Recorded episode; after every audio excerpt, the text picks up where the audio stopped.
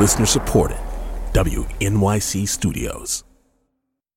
I'm Kai Wright, host of WNYC's podcast, The United States of Anxiety. This season, we're focusing on gender and power, themes that are upending the 2018 elections.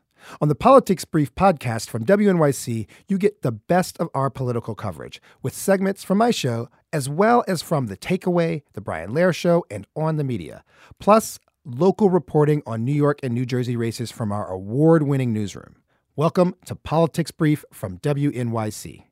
It's Morning Edition on WNYC. I'm Richard Hake. We're a month away from the midterm elections, an incredibly demanding time for the people who work on the campaigns. But now help is on the way. The organizers are getting organized, and by that I mean unionized. And WNYC Shumita Basu is here to explain. Hey, Shumita. Hi, Richard. So this is a fairly new thing: campaign workers unionizing to demand better working conditions. Well, it's happened before, but usually they join existing unions for different kinds of workers. Now there's a new independent union called the Campaign Workers Guild. We're getting very specific here. Yes, it just started in February, and they've already bargained contracts for 24 campaigns over 500 members nationwide.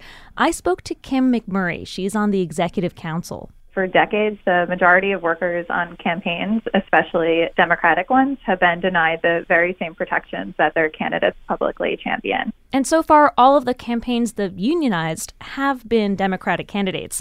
The priorities in their bargaining are things like a $15 minimum wage, fair scheduling, health care. What about hours? It seems like uh-huh. that's where campaign workers can really get exploited. Yeah, well, Kim described for me a typical day for a field director. You start at around 9 o'clock, you coordinate volunteers all day, phones from 5 until 8.30, a call with leadership around 9 p.m., then a hard midnight deadline for data entry. And then, of course, you do it all again the next day. That it's, is some schedule. Yeah, it's a hamster wheel. Well, surprisingly, Kim said most workers say they're fine with the crazy mm-hmm. hours. What they've successfully bargained for is at least one day off every week or 2 mm-hmm. to do mm-hmm. things like call your mother right. do your laundry. errands to do. Yes, and they've also successfully negotiated for at least two weeks' pay after a campaign ends, which is something that's not been standardized before. Okay, this must end up costing candidates more, which means they have to raise more or spend less on things like advertising, right? Mm-hmm. I mean, how do, how do the candidates feel about it? Well, there are two active campaigns in New York whose workers have unionized Max Rose and Julia Salazar.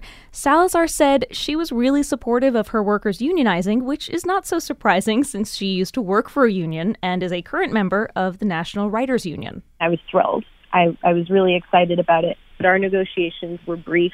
I really wanted to provide the strongest contract and the most generous contract that I was able to. So Salazar said yes, her campaign now has to spend more on severance packages and hourly pay, but it's part of walking the walk as a progressive. Okay, Shumita Basu in the union as well as I am. That's Thank you right. so much. Thanks, Richard. Thanks for listening to Politics Brief. If you want more, go to wnyc.org/election.